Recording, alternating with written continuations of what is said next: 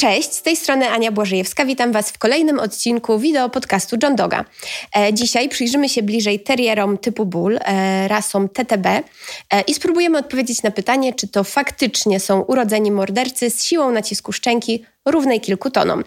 Dzisiaj moim gościem jest Magda Kochańska-Zierhofer oraz Rado, który nam tutaj na chwilę uciekł, Amstaw adoptowany z Waszego stowarzyszenia. Witam Was serdecznie.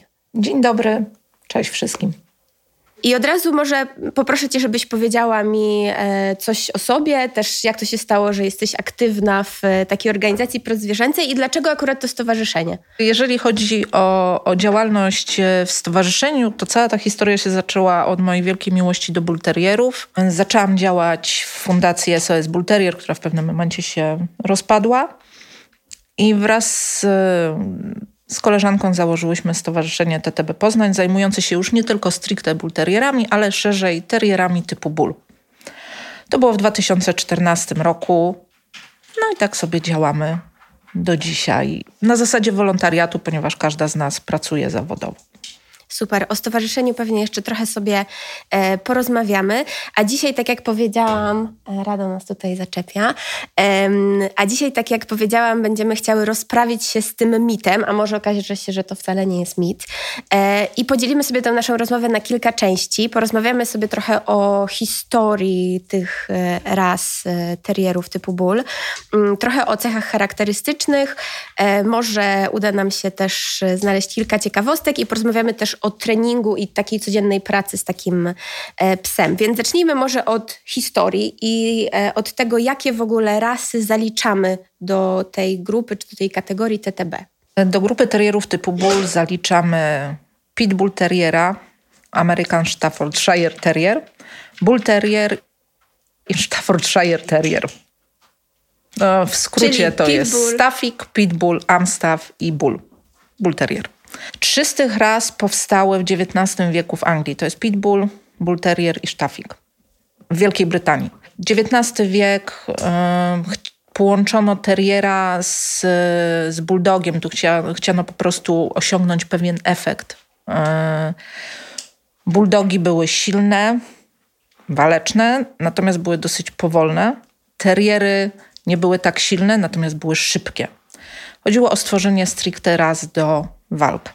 Mm, do polowania na zwierzęta, do polowania na szczury.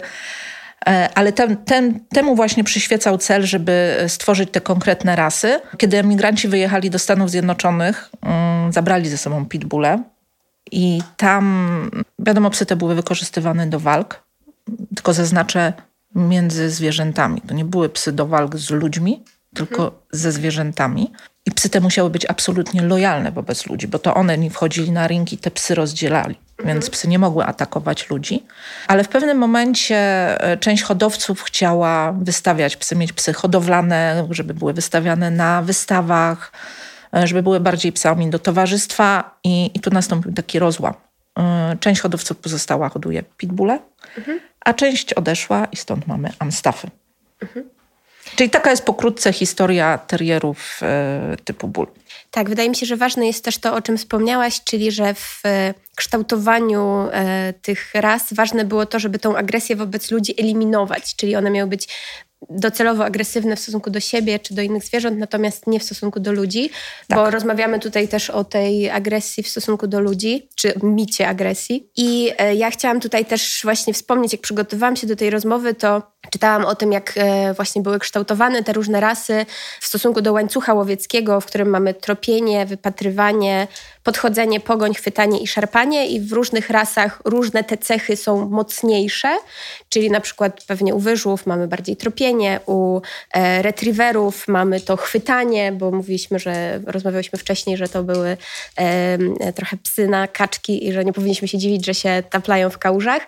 Natomiast u terrierów typu bull e, był większy nacisk na właśnie to szarpanie, czyli to to trzymanie. To znaczy u terrierów typu ból największy nacisk był połączony, położony na e, zawziętość, mhm. na nieodpuszczanie. E, mhm. Dalej sobie możemy o tym dokładnie tak. porozmawiać, mhm. ale to tak zwany gen walki. One miały być zawzięte, one miały nie odpuszczać, e, one miały walczyć do końca. Tak, to o, ty, o tej cesze jeszcze sobie porozmawiamy.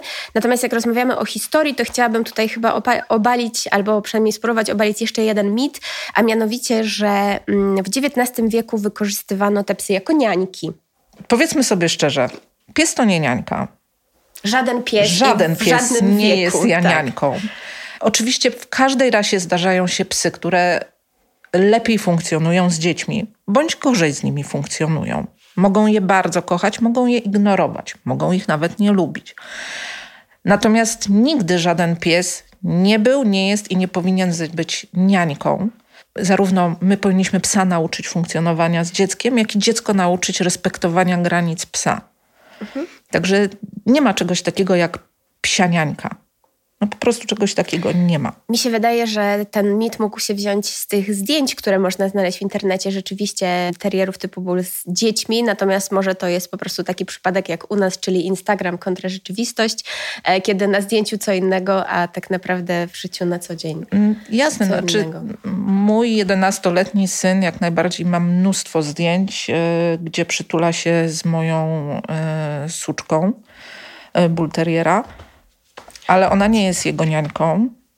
Um, oczywiście ona pozwala, ale to jest, się do siebie przytulać, ale to jest wszystko na pewnych zasadach. To nie jest w każdej sytuacji. One jak najbardziej z dziećmi funkcjonują, one żyją z dziećmi i, i są bardzo fajne dla dzieci yy, z powodu swojej cierpliwości, z powodu swojego wysokiego progu bólu, że no nie tak łatwo reagują na uszczypnięcie, na mhm. depnięcie. Natomiast z drugiej strony trzeba pamiętać, to są teriery, to są psy reaktywne.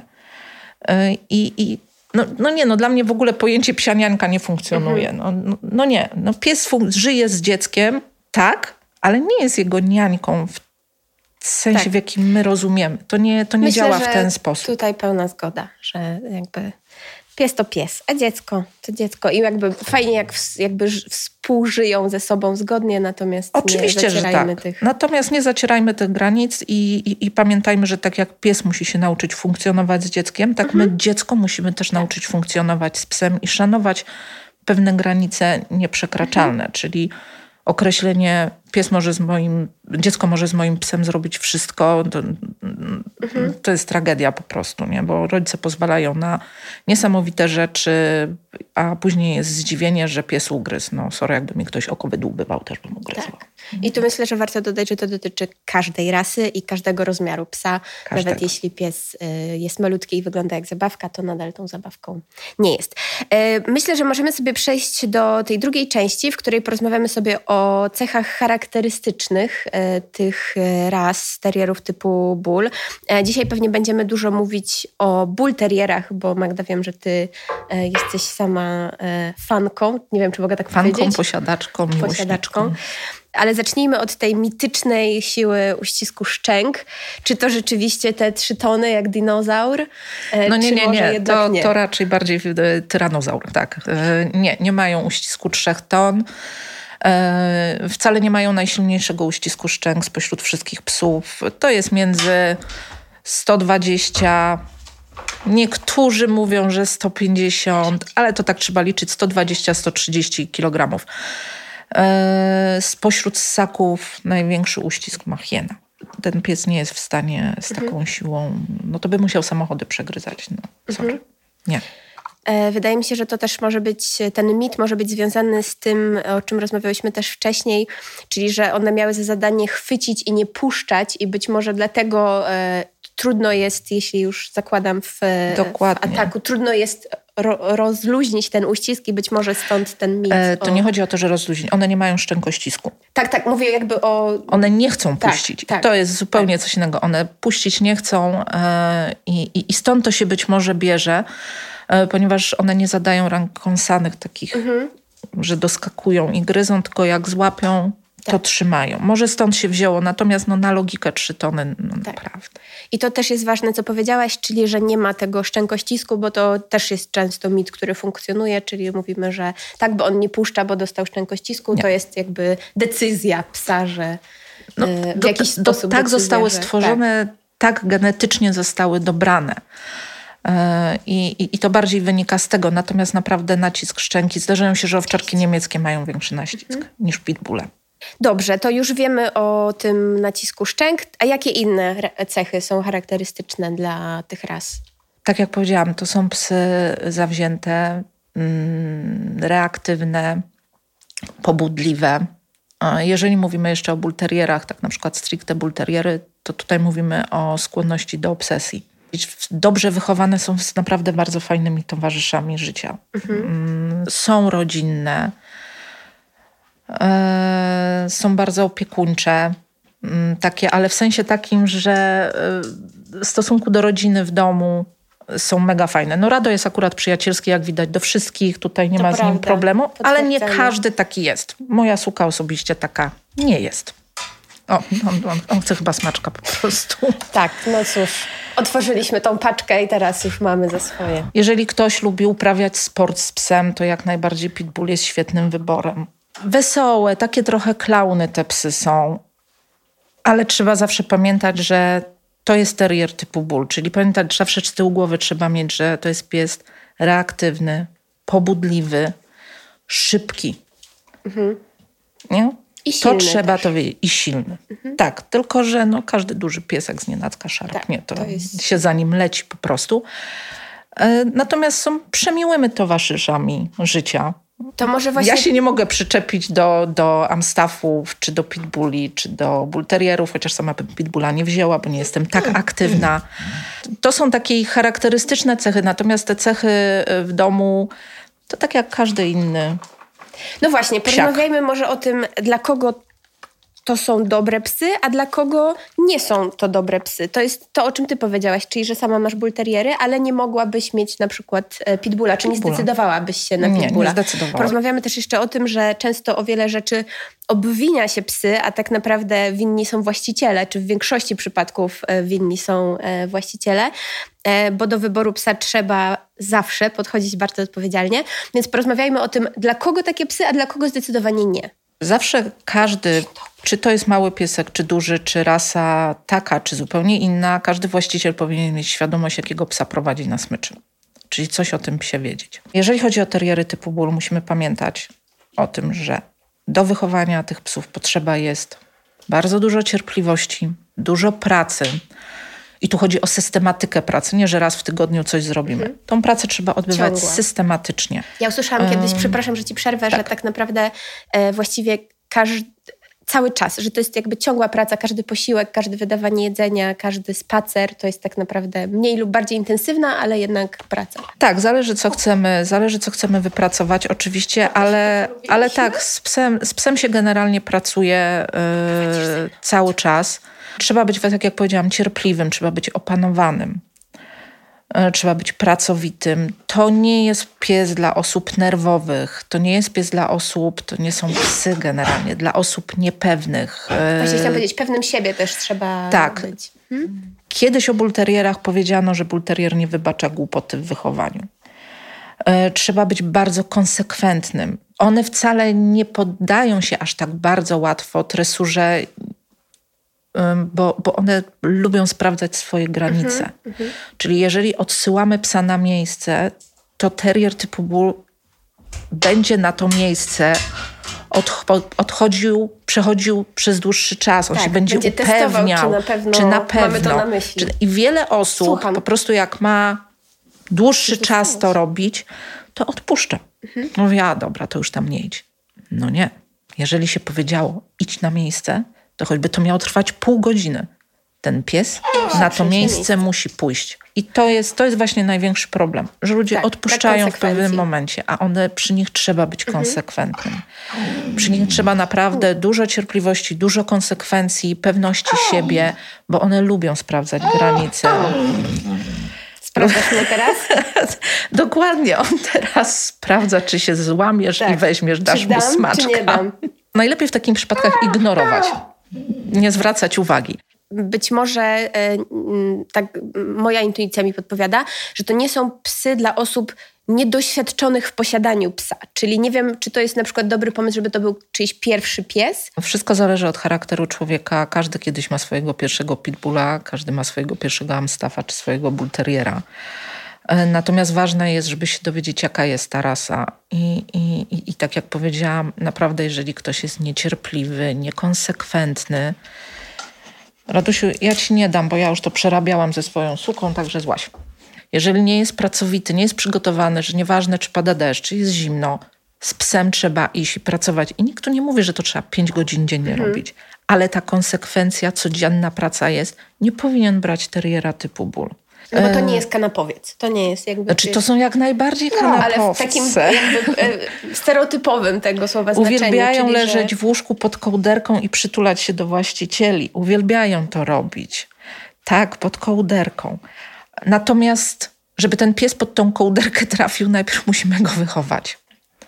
I właśnie to nas prowadzi też do kolejnej rzeczy, o której chciałam porozmawiać, czyli tego, że często rasy używa się jako wymówki do albo właśnie błędnego treningu, albo błędnej socjalizacji i e, mówimy sobie, że on się tak zachowuje, bo to jest amstaw. Natomiast być może pewne rzeczy można przepracować, wyeliminować i nie używać tego po prostu jako wymówki dla własnego, nie wiem, lenistwa czy to znaczy, braku konsekwencji. No bo tak, niektórzy właściciele rasa się tak zachowują. nie może być wytłumaczeniem dla złego zachowania psa. Jeżeli pies jest agresywny do zwierząt, i tu nie mówimy, że to że nie tylko teriery typu ból są agresywne do innych zwierząt, to tak. w każdej rasie się trafiają takie psy. Więc jeżeli o tym mówimy i, i, i jeżeli ktoś miał psa od szczeniaka, to pomijając teraz teriery typu ból, jeżeli miał od szczeniaka, to przeprowadził złą socjalizację. Mhm. Po prostu. I dlatego ma agresywnego psa do innych zwierząt. W przypadku terieru typu ból, jasne, możemy przeprowadzić prawidłową, mm, prawidłową socjalizację, prawidłowe e, to szkolenie, o którym chciałabym troszkę więcej powiedzieć, mhm. bo ono jest bardzo ważne, ale to, to za chwilkę. Mhm. A i tak pies dojrzeje i nie będzie tolerował innych zwierząt. Ale tutaj mamy do czynienia z genetyką, bo te psy stworzyły, stworzono w jednym konkretnym celu. Więc czasami mhm mimo że ten stara się wyeliminować tą agresję do zwierząt, no, genetyka wygra. W przypadku psów dorosłych, jeżeli mamy już adoptujemy dorosłego psa mm, agresywnego do zwierząt mm, i sprawdzimy, że jest agresywny, bo wiadomości ze schronisk, z hoteli nie do końca zawsze mhm. są wiarygodne. I jest agresywny. Czasami niektórym się udaje, jasne, ale to trzeba mhm. mieć dużą wiedzę. Natomiast najczęściej trzeba się pogodzić z tym, że ten pies do tych zwierząt agresywny mhm. będzie. 99% zachowań da się wypracować u psa. A co wtedy możemy zrobić? Bo ty powiedziałaś, że na przykład twoja suczka jest, y, jest czy bywa agresywna w stosunku do innych Nie psów. toleruje innych zwierząt. To co wtedy jakby, co robisz? Jak sobie z tym radzisz? Po pierwsze, ja codziennie z nią trenuję skupienie na mnie. Dzień w dzień y, trenujemy konkretne komendy, żeby ona koncentrowała się na mnie, warunkuję jej pewne komendy, żeby ona po prostu, jak ja powiem tą komendę, zwracała uwagę na mnie. Moja suka jest zawsze na smyczy. Nie jest nigdy w żadnej sytuacji y, spuszczana. Dużo zależy od właściciela. Właściciel na spacer z psem wychodzi na spacer z psem, nie czytać wiadomości w telefonie bo powiem szczerze, że mnie osobiście nic tak nie wkurza, jak idący pies na flexi i właściciel obok, który idzie w ten sposób. A tu pies lata i tak naprawdę on nie ma w ogóle kontroli nad tym, co ten pies robi. Także trzeba być świadomym właścicielem. Jeżeli ma się psa agresywnego do zwierząt, my też musimy, to nie tylko, że my nie czekamy, aż pies wypatrzy psa. To my musimy monitorować mhm. otoczenie. Ja nigdy nie idę na konfrontację z psem. Jeżeli z daleka zobaczę, że idzie pies, zmieniam trasę ani tamtemu psu, ani mojemu psu, ani mnie nie jest potrzebna taka konfrontacja. Ja nie muszę nic udowadniać. Yy, więc ja po mhm. prostu, nie wiem, skręcam, wycofuję się, idę w inną alejkę. Nie doprowadzam do takich sytuacji. Kiedy wiem, że na przykład w danym miejscu o tej godzinie zaczyna się robić ruch i coraz więcej ludzi się pojawia, no to nastawiam sobie budzik półtorej godziny wcześniej i idę na spacer z psem, kiedy nie ma tylu ludzi. Mhm. Jest to wielkie wyrzeczenie? No nie sądzę, nie? No ale no jeżeli ma się agresywnego... Się liczyć, jak tak, tak jak ma się zwierzę agresywne do innych psów, no to takie, mhm. takie są realia y, funkcjonowania i, i, i można to wszystko zrobić. E, no właśnie, to ja chciałam jeszcze tutaj e, może do tego nawiązać, bo e, niestety nie wszyscy właściciele podchodzą do tego tak odpowiedzialnie jak ty. Ja sama z moim psem mam dosyć, powiedziałabym, kiepskie doświadczenia w spotkaniach właśnie z terrierami typu bull, czy też innymi rasami agresywnymi, bo powiedziałyśmy sobie wcześniej za kulisami, że jakby... Przepraszam, nie ma ras agresywnych. Są tylko e, źle wychowane psy i nieodpowiedzialni tak, właściciele. Tak, ale mamy tą listę ras agresywnych, Lista ras agresywnych, która jest jakimś tam punktem odniesienia i właśnie na niej tak naprawdę jest tylko jeden terrier typu bull, bo jest tam pitbull, a tak. cała jakby ta kategoria trochę, mam wrażenie, cierpi na tym, że taką ma e, opinię. Więc ja osobiście mam e, kiepskie doświadczenia. Znam też kilka psów, które były rzeczywiście pogryzione i trafiły na, mm, gdzieś tam na szycie. Natomiast w 100% zgadzam się, że jest to e, wina właściciela. Mówiłyśmy o tym, że często nie wie, co prowadzi na smyczy i nie potrafi zareagować, nie potrafi wychować, nie potrafi socjalizować.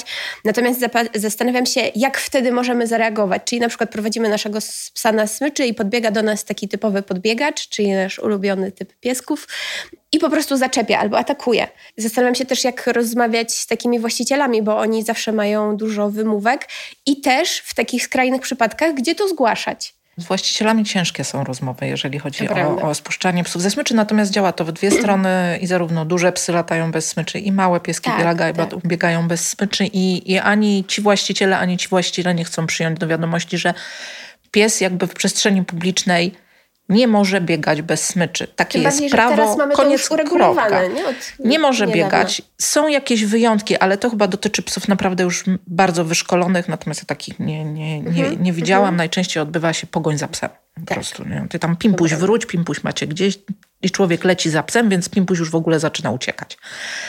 E, natomiast najczęściej zgłasza się to na Straż Miejską bądź policję, mhm. że, że pies rasy niebezpiecznej biega bo jeżeli jest na tej liście, to już można w ogóle powiedzieć, że jest na liście raz niebezpiecznych, biega bez smyczy. Mhm. Można to zgłosić. Jaki będzie tego efekt, to ja nie, nie, nie jestem w stanie przewidzieć, ale zgłosić e, można, jeżeli właściciel nie reaguje na nasze prośby. Oczywiście, jeżeli pies taki podbiegnie do naszego psa i pogryzie go, no to koszty jakby leczenia naszego psa tak. ponosi e, właściciel, właściciel tamtego mhm. psa z egzekwowaniem tego nie powiem, no jak właśnie. wygląda, nie? Bo to już to inna sprawa. Inna sprawa zupełnie. Jeszcze e, trzy tematy, które chciałam poruszyć w tej części o cechach e, charakterystycznych i później przejdziemy już sobie do treningu, bo mówiliśmy, że to też jest bardzo istotne. E, pierwsza cecha to jest ta cecha gameness, czyli jeśli mogłabyś Gen nam, walki. Tak, mogłabyś nam wyjaśnić, co to i na ile to rzeczywiście jest nadal obecne. To był tak zwany gen walki, gen zawziętości. Chodziło o to, że początkowo właśnie, jak tworzono te psy, to było bardzo istotne, ponieważ te psy nie miały odpuszczać. Mimo, że y, przegrywa, mimo, że nie wiem, nie jest w stanie iść już, mhm. to on się i tak nie poddaje. On dalej walczy. Czyli taka wytrwałość aż tak, do... Tak, ale wytrwałość do śmierci. Mhm. Tak naprawdę. Wytrwałość do śmierci. E, o to chodziło z tym genem. W momencie, kiedy zdecydowano się, tak jak bulteriery, czy stafiki, y, czy amstafy, że to mają psy być do towarzystwa, to mają być psy na wystawy hodowlane, zaczęto dopierać osobniki tak, żeby ten gen eliminować. Natomiast, tak jak powiedziałam, genetyka to jest genetyka i to zawsze może w pewnym momencie y, wybić. Nawet najlepiej socjalizowany pies w pewnym momencie, jak dojrzeje, stwierdzi, nie, ja nie chcę mieć do czynienia z innymi zwierzętami. Może się to pojawić. Natomiast tak, on jest już prawie wyeliminowany i to hodowcy do tego dążą. Natomiast w przypadku pitbulli nie do końca, natomiast przekierowano to na sport. Mhm. Na typowy, typowo pitbullowe sportowe rozgrywki są takie. Nie tylko oczywiście pitbulle biorą w tym mhm. udział, mhm. ale przede wszystkim e, są tam pitbulle. Tutaj mamy weight pulling, high jumping. Faktycznie e, mhm. tutaj ten gen się sprawdza, on został w ten sposób przekierowany. Co do walk psów, bo to po to on był, umówmy się, odbywają się w dalszym ciągu. To jest ta ciemna strona, tak. Dobrze, powiedzieliśmy o genetyce i to jest ta druga rzecz, o którą ja chciałam e, zapytać, czyli o takie problemy czy choroby genetyczne, bo mówi się dużo o rasach brachycefalicznych, czyli tych z krótkimi mordkami, jakie, oni mają, jakie one mają problemy. Natomiast chciałam zapytać o, o takie problemy czy choroby genetyczne terierów typu ból. E, ja też wspomniałam tobie, że raz w życiu spotkałam e, głuchego psa i to był właśnie bull terrier.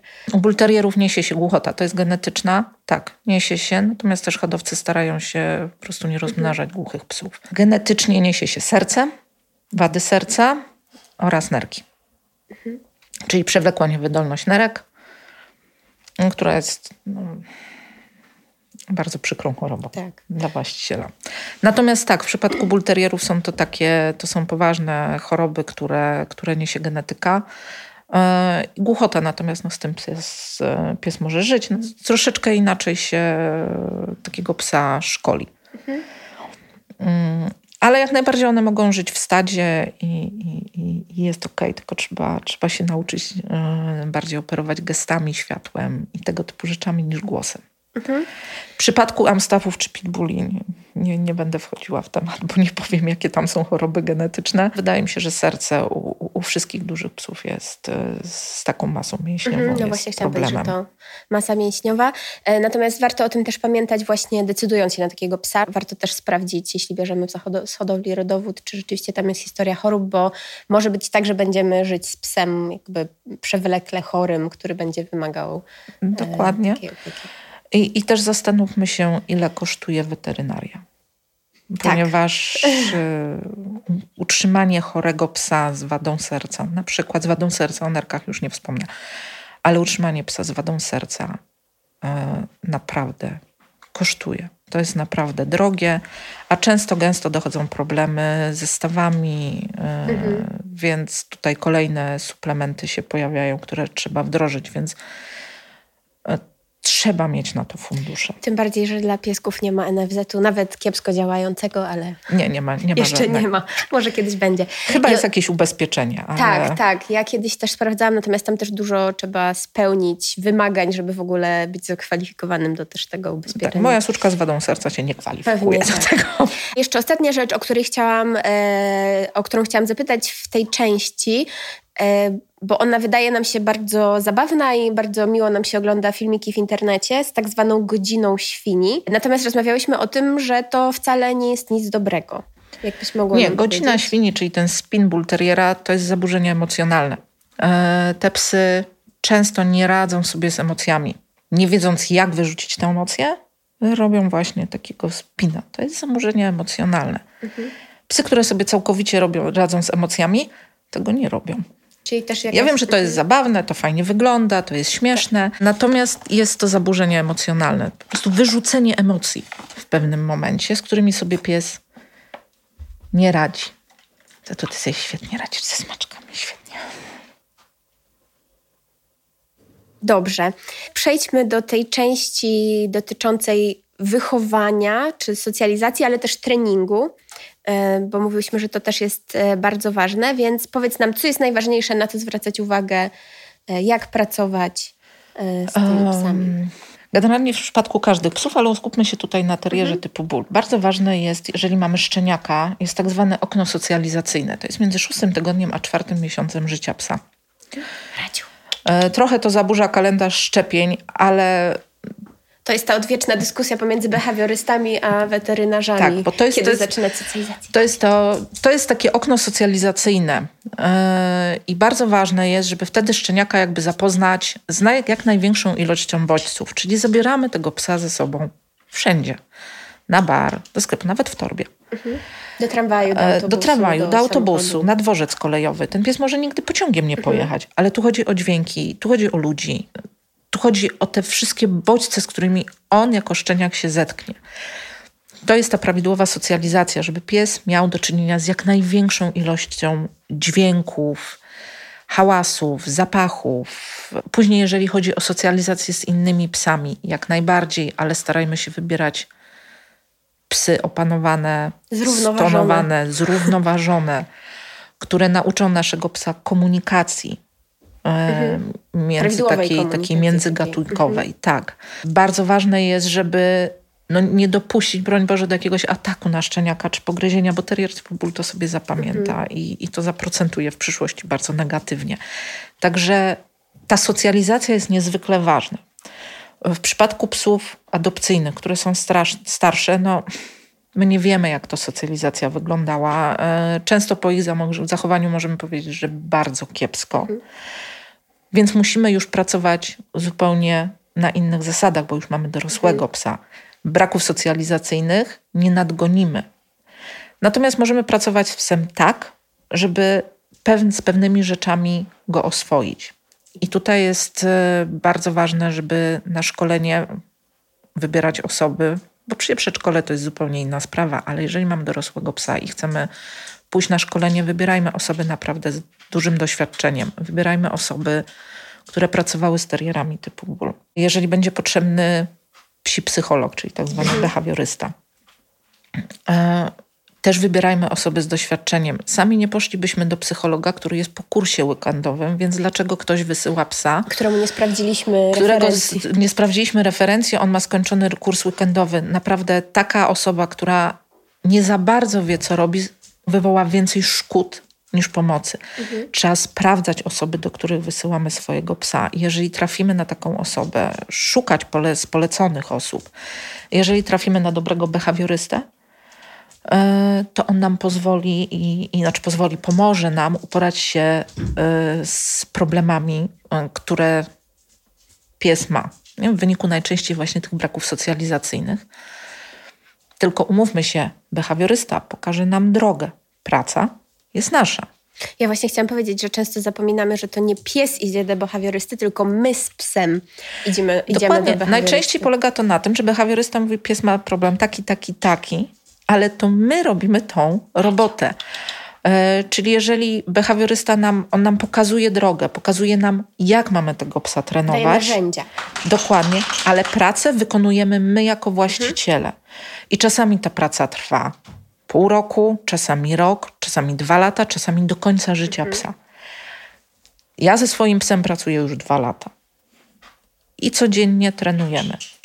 Taką ją adoptowałam, taka jest, taką ją kocham. Z behawiorystą widzę się raz na 4-5 miesięcy. To nie jest tak, że ja do niego latam co dwa tygodnie. Nie, po prostu pracujemy to, co on mhm, wskazał. Mhm. I tak trzeba właśnie behawiorysta ma nam pokazać drogę, ale pracy za nas nikt nie wykona. Jeżeli my nie będziemy systematyczni, jeżeli my się będziemy szybko zniechęcać, jeżeli będziemy odpuszczać, to z tego nic nie będzie.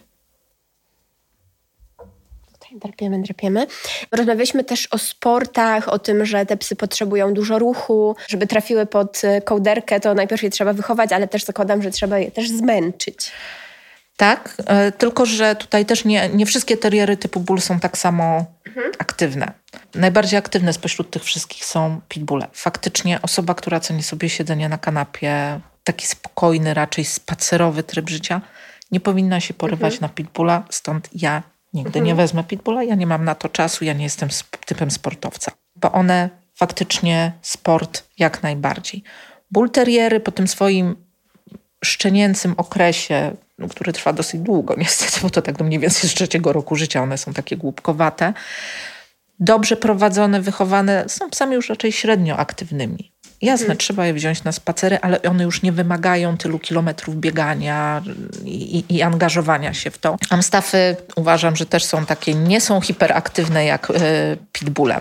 Natomiast każdego z tego psa trzeba oczywiście wybiegać, trzeba mu dać czas. To nie jest 10 minut naokoło bloku i, i, tak. i kończymy spacer. Każdy pies powinien mieć ten trening psychologiczny, czyli to nie tylko spacer, spacer, nic więcej, ale musimy też zaangażować głowę psa do treningu. E, węszenie jest świetną taką pracą. Mm, pies też musi myśleć. Mhm. I, I, trening taki, taki głowy też jest, też jest niezbędny.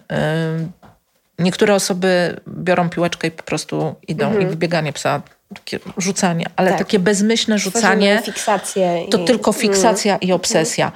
A można pracować z psem jako, e, z piłeczką jako w formie nagrody. Pies przynosi, siad, jakaś komenda, coś i formą nagrody jest rzucenie. Mhm. To już zupełnie zmienia jakby dynamikę tej zabawy. Ale tak, to są psy, którym potrzeba jednak trochę więcej niż 10 minut e, naokoło bloku. Mhm. To jest wiadomo takie e, pytanie o opinię, natomiast e, Twoim zdaniem stosujemy zdecydowanie trening pozytywny, pomimo tego, jakie opinie są o tych rasach, to.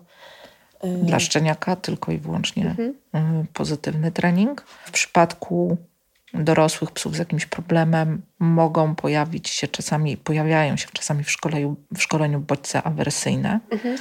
Tak, to się pojawia, bo chodzi o wyeliminowanie pewnych rzeczy i te bodźce awersyjne mogą się, mogą się pojawić. Natomiast umówmy się w naturze, awersja jest wśród zwierząt jakby między sobą, awersja jest często stosowana. Mhm. Czyli byle nie przesadzić. Nie cokolwiek, jeżeli chodzi o szkolenie pozytywne, to, y, to, to jakby tu się nie przesadzi, nie? Ale jeżeli chcemy jakieś bodźce awersyjne Mówię włączyć, nie... to robimy to pod okiem mhm. doświadczonego, tak. doświadczonego szkoleniowca.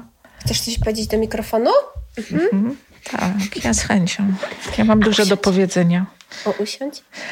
E, natomiast jeżeli chodzi o bodźce awersyjne, to tylko pod okiem doświadczonego szkoleniowca. Sami nie wdrażamy tego typu rzeczy, bo nie jesteśmy szkoleniowcami, w ogóle nie wiemy, czy nasz pies tego tak. potrzebuje, bo to musi też szkoleniowiec ocenić i powiedzieć, bo może pozytywnie też coś nie tak robimy, ale to szkoleniowiec, behawiorysta ma ocenić, mhm. czy te w ogóle awersyjne bodźce są niezbędne.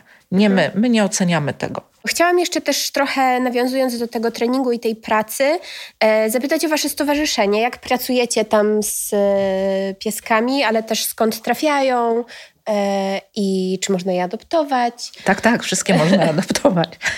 E, psy trafiają różnie. Ze schronisk, e, z interwencji, porzucone.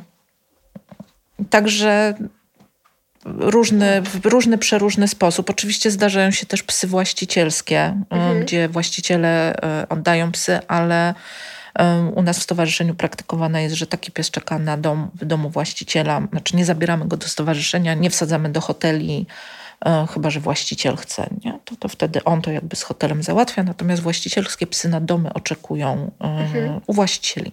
Także z każdej strony można pozyskać pieska, ten biega gdzieś po ulicy, tamten trafił do schroniska, tutaj ktoś zgłosił znęcanie się, także... A ile piesków macie teraz pod swoją opieką?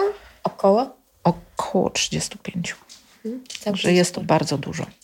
Czy właśnie jakoś staracie się z nimi pracować, tak żeby one już dla tych potencjalnych nowych właścicieli, e, bo zakładam, że są też tam psy problemowe, z problemami, z różnych powodów, o tym już rozmawiałyśmy, natomiast czy wy jakoś też staracie się z nimi mm, pracować? Znaczy psy problemowe um, trafiają do hoteli, gdzie są szkoleniowcy mhm, tak. i to oni z nimi pracują psy takie jakby bez problemu, bo te, które trafiają do hoteli ze szkoleniowcami, to naprawdę mają, mają tam poważniejsze problemy. E, psy, które według nas tych problemów jakby behawioralnych nie mają, trafiają do, do hoteli. Mm, bądź, bądź teraz przebywają w azylu, gdzie przychodzą mm, wolontariusze wyprowadzać, ale tam mamy do czynienia z problemem typu ciągną na smyczy, są bardzo aktywne i sobie trochę z tymi emocjami nie radzą. To są rzeczy, które wolontariusze starają mhm. się wypracować. Natomiast bardzo ważne jest, żeby pamiętać, że opis psa na hotel, tak jak my opisujemy psa, który jest w hotelu, to jest opis psa, który jest w hotelu. On może w domu się zachowywać zupełnie inaczej. Z psa yy, nadpobudliwego może się okazać, że tylko mu był dom potrzebny i on się uspokaja. Yy, z psa, który ciągnął na smyczy, nagle dwa, trzy spacery z właścicielem i jest ok. Także opisy, opisy są zawsze na tyle, na ile my znamy psa, w warunkach, w których on przebywa. Oczywiście najbardziej optymalnie by było, gdyby one wszystkie były w domach tymczasowych i żeby można było sprawdzić, jak one zachowują się w warunkach domowych. No ale tego nie jesteśmy w mhm. stanie zrobić, ponieważ nie ma tylu osób chętnych, żeby psy wziąć na dom tymczasowy. Więc to, co opisujemy, to jest na hotel. To się może różnić od tego, y, co później będzie pies robił w domu. I o tym trzeba pamiętać, bo trzeba pamiętać, że ten pies się może w domu załatwić. Może trzeba pamiętać, że on może coś zniszczyć. Trzeba pamiętać, że te pierwsze dwa tygodnie, trzy tygodnie, czasami miesiąc psa w nowym domu jest dla niego naprawdę traumatyczny. On jest zestresowany, on nie zna zasad, które w tym domu panują, on nie zna nas. A często ludzie podchodzą, że po prostu mają jakby gotowy produkt. I oni go posadzą i on będzie tak siedział. I będzie wszystko wiedział. No jak my nie nauczymy, no to pies nie będzie umiał. Tak, i trzeba być też przygotowanym na to, że właśnie wiele rzeczy może nas zaskoczyć, bo coś, co nie wyszło w hotelu, czy Oczywiście, wyszło wyjdzie u nas, w domu. Wyjdzie. Ja na przykład pamiętam, ja też mam psa z adopcji i jak ją adoptowałam i przywiozłam ją do domu, to okazało się, że ona się boi drzwi. Tak, no przeróżne rzeczy I potrafią to byłaby wyjść. ostatnia rzecz, której się spodziewałam, natomiast no jakby musieliśmy sobie z tym poradzić. Teraz śmieję się, że już wchodzi nawet do tych drzwi, w których wolałabym nie, żeby nie wchodziła, e, więc udało się to przepracować. Natomiast to, to zupełnie takie zaskoczenie i na to też wydaje mi się, że trzeba być gotowym, że pewne pies rzeczy się może po prostu pojawić. Dokładnie, pies się może po prostu e, wyjdą różne rzeczy, e, mhm. których nie, nie można, nie ma jak w ogóle sprawdzić w hotelu, mhm. a wyjdą w domu. Także trzeba być na to przygotowanym e, i trzeba być przygotowanym na pracę, którą trzeba podjąć z psem. Każda adopcja to jest praca. Po pierwsze, dlatego, że ten pies albo w ogóle nic nie umie, albo to, co umie, nie do końca odpowiada naszemu stylowi życia. Więc my tak naprawdę szkolimy psa pod siebie, ale żeby on wiedział, czego my od niego wymagamy, no to my musimy go tego nauczyć. Jasne, on nie zgadnie, on nie jest jasnowidzem, on nie wymyśli tego. Podstawowym błędem, który się często wykonuje, jak się adoptuje psa, to jest takie nadskakiwanie psu. Że o, z biednych warunków, to my teraz ci tu nieba przechylimy, pokażemy ci, mhm. jaki człowiek jest dobry. To się zawsze źle kończy. A ty nam wejdziesz na głowę i... Tak, to się zawsze źle kończy. Zawsze się to kończy, że ten pies warczy na tych mhm. właścicieli. Nie na tym polega to. Pies wchodzi do domu, wchodzi od razu w zasady. Terriery typu ból muszą mhm. mieć zasady, że dom funkcjonuje tak i tak i wdrażamy go w te zasady od razu. Nie, że najpierw mu dajemy jakieś tam, nie wiem, dwa, trzy tygodnie takiego luzu, bo my cię tu teraz będziemy, prawda, głaskać, miziać, kochać, a później będziemy od ciebie wymagać. No nie, no to kolejność musi być odwrotna. Wymagamy, czyli nie, nie wchodzisz na kanapę tego, to, to wolno, tego nie wolno, w tych godzinach są spacery, tego mhm. typu rzeczy, a później jakby dodajemy te jakby przywileje, no, że mhm. wejdziesz na kanapę, jak ktoś wpuszcza oczywiście. Będziemy się tutaj bardziej przytulać. No, Pies musi funkcjonować w zasadach i nie można tego odsuwać w czasie na zasadzie właśnie najpierw my tutaj będziemy tacy dobrzy, a potem będziemy od ciebie wymagać. Bo po tych trzech tygodniach, miesiącu, to my już nie będziemy mieli do przepracowania dwóch problemów, tylko hmm. będziemy mieli do przepracowania dziesięć problemów i takich naprawdę rozhulanych. Także trzeba pamiętać, że adopcja to jest piękny gest, ale róbmy go z głową. Adoptujmy świadomie i nastawmy się na pracę. To właśnie może jeszcze trzy słowa o waszej procedurze adopcyjnej. Czy ona się w jakiś sposób różni przez jakby typ psów, którymi się zajmujecie? Jak to wygląda? Powiem szczerze, nie czytałam ankiet innych y, organizacji mhm. od, od, nie wiem, labradorów czy owczarków niemieckich. Y, procedura to jest ankieta. W pierwszej kolejności trzeba wypełnić ankietę. Nie każdy ankietę przechodzi. Przepraszam, ale czasami po prostu to, co ludzie tam wypisują, to ręce opadają i, i... To jest taka rozbudowana ankieta, rozumiem. Ja jest, tam są różne pytania mhm. związane z, też ze znajomością terierów typu ból, mhm. czy się miało inne zwierzęta. Jest parę takich pytań, które czasami dyskwalifikują człowieka od razu. Ale ta ankieta przede wszystkim służy nam mm, dobraniu psa. No bo jeżeli ktoś wysyła A ankietę... Nam, przepraszam, powiedzieć, jakie to są pytania? Na przykład jakiego typu? Te, które że od razu eliminują? E, pytanie, e, jest jedno pytanie. Nie mogę, ponieważ jeżeli ktoś się dowie, A, okay. jak Dobrze. odpowiadać, to później będą kłamać. Więc nie, nie powiem. Dobrze, dobrze. Nie powiem, nie chcę tutaj zaznaczyć, które odpowiedzi są, które Rozumiem. pytanie jest takie, że trzeba na nie zwrócić uwagę, bo, bo my tak wyłapujemy osoby, z którymi w ogóle nie chcemy, Rozumiem. E, jakby które w ogóle nigdy nie dostaną psa. Natomiast ta ankieta nam pomaga dobrać psa, no bo jeżeli ktoś pisze, że właśnie, nie wiem, wysyła ankietę na naszego Gonzo, który jest pitbullem rednosem. Fantastycznym psem do szkolenia, ale to jest pitbull i zawsze z tyłu głowy trzeba mieć, że to jest mhm. pitbull, aktywny pies. I ktoś wysyła ankietę i pisze, że generalnie to a, no spacery 20 minut. To nam już to mówi, że okej, okay, mhm. no może starszy terrier typu bull, ale na pewno nie półtora roczny pitbull. Mhm. Bo jeżeli on nie dostanie dawki ruchu, to on będzie tak sfrustrowany, że albo pogryzie kogoś, e, albo jakiś zniszczy jakieś meble. Może nie pogryzie, ale, ale, ale faktycznie stanie się nie, niezbyt przyjemnym psem do życia, ponieważ brak ruchu wyrzuci frustracją w pewnym mhm. momencie. Z kolei, jeżeli ktoś ma koty, to nie może wziąć psa, który kotów nie toleruje. Mhm. Jeżeli ma małe dzieci, a w ogłoszeniu psa to się zdarza, jest napisane nie do małych dzieci, mhm. no to nie do małych dzieci. Także te ankiety służą weryfikacji i czasami tłumaczeniu ludzi, że psa, o którego oni jakby startują, mhm. to nie jest pies dla nich, bo ta, to dobranie pies, właściciel ma być, ma być idealne, nie będzie, ale ma być dobre.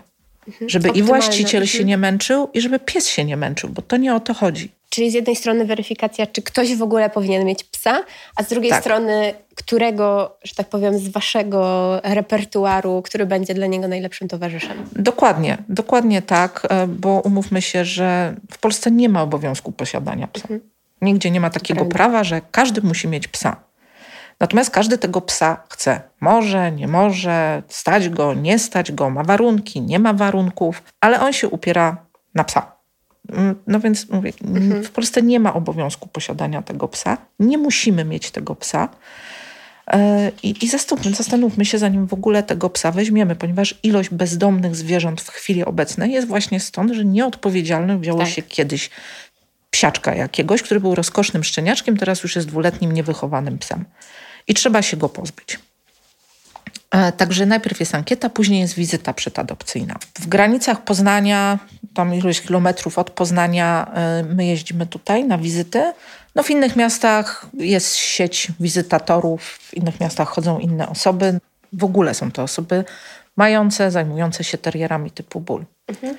I one idą na miejsce, oceniają, rozmawiają. To nie to, że chodzą po mieszkaniu i sprawdzają, czy jest kurz pod dywanem, e, ale zadają różne pytania, uświadamiają tym ludziom pewne rzeczy, e, żeby oni, żeby oni świadomie adoptowali, wiedzieli, co ich czeka. Mhm. I na tym polega ta wizyta przedadopcyjna. W przypadku niektórych psów jest kilka spacerów, nie do końca my to praktykujemy. To zależy, jeżeli ktoś mieszka w Poznaniu, jasne, no ale jeżeli ktoś będzie jechał, nie wiem, z Rzeszowa, to ja nie mogę, no ciężko mi wymagać, żeby, nie wiem, pięć razy mhm. przyjeżdżał do psa. Ale Natomiast zdarza się, się to. Przed. Muszą się spotkać, mhm. tak. A jeżeli jest właśnie, jest jeszcze jeden pies, to trzeba przyjechać z tym psem. Mhm żeby zobaczyć, jak psy na siebie reagują. No i później następuje adopcja, podpisanie dokumentów, e, umowy adopcyjnej, w umowie jest zaznaczone, że my mamy kontakt e, z właścicielem psiaka do końca życia tego psa. Każdy pies ma swojego opiekuna, my dzwonimy, pytamy, oczywiście nie, nie, nie wydzwaniamy dzień w dzień, ale co jakiś czas jest pytanie, mhm. dzień dobry, jak się miewa piesek, czy wszystko w porządku. Do nas zawsze można zadzwonić, jeżeli jest jakiś problem, my pokierujemy, czy do lekarza, do weterynarza dokładniej, czy do e, specjalisty jakiegoś. Także to nie jest tak, że z chwilą podpisania umowy pies nas nie interesuje. Nie. Ja nie mam więcej pytań, więc bardzo dziękuję za rozmowę. Bardzo Wam też e, dziękuję za wizytę e, u nas. E, Radzie już sobie poszedł, już trochę się z nami chyba znudził. Myślę, że możemy tą naszą rozmowę podsumować, że, że teriery typu ból, jak każdy pies, jak każda rasa i każdy rozmiar, potrzebują odpowiedniego podejścia i potrzebują odpowiedzialnego właściciela. I wtedy są fantastycznymi towarzyszami i Jak fantastycznymi najbardziej. psiakami. Jak najbardziej. Najważniejszą naczelną rzeczą jest zawsze pamiętajmy, jakiego psa mamy na smyczy. Tak. Pamiętajmy o tym, bądźmy świadomymi właścicielami. Nie wybierajmy psów, bo nam się podobają. Bo ten jest taki puchaty i fajny, a ten to ma taki fajny ryjek. I nie mamy w ogóle bladego pojęcia, co za sobą niesie ta rasa świadomość tego, jakiego psa mamy na smyczy, naprawdę później przekłada się na nasz komfort życia z tym psem i jego komfort życia z nami. Bo sfrustrowany i znudzony pies to nie jest nic mhm. fajnego w domu. Więc jeśli czujecie po naszej dzisiejszej rozmowie, że jesteście gotowi i być może chcielibyście zaopiekować się właśnie terrierem typu ból, to odsyłamy do Stowarzyszenia e, Terrierów typu ból w Poznaniu i TTB do Magdy. Poznań. E, TTB Poznań.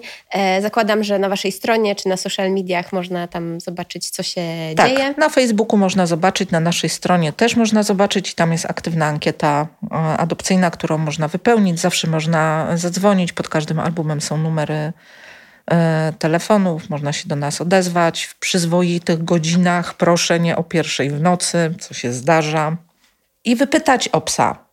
Także nie ma problemu, tak jak powiedziałam, zdarza się, że będziemy mówiły, że ten pies nie jest dla pani, dla pana, bo nie macie doświadczenia, nie pasujecie do niego, nie będziecie ze sobą dobrze współgrali. Ale tak jak mówię, nie patrzmy na urodę, nie patrzmy na to, że akurat ten pies jest najpiękniejszy, bo to nie znaczy, że. Bo jeżeli ten najpiękniejszy pies nawet zacznie robić problemy, to ta jego uroda mhm. już nie będzie taka istotna. Myślę, że Przeczytajmy też... opis psa, posłuchajcie tego, co my mówimy. Zastanówcie się, czy macie siłę na to, żeby z tym psem tyle pracować, poświęcić mu tyle czasu i wtedy odezwijcie się i, i ale odezwijcie się też wcześniej, bo może jakiś inny, który Wam się nie spodobał, jest akurat psem idealnie dla Was. Tak, myślę, że tutaj też nie należy, jak w wszystkich innych przypadkach, nie należy oceniać książki po okładce, tylko rzeczywiście spojrzeć e, głębiej. Ja Wam bardzo dziękuję.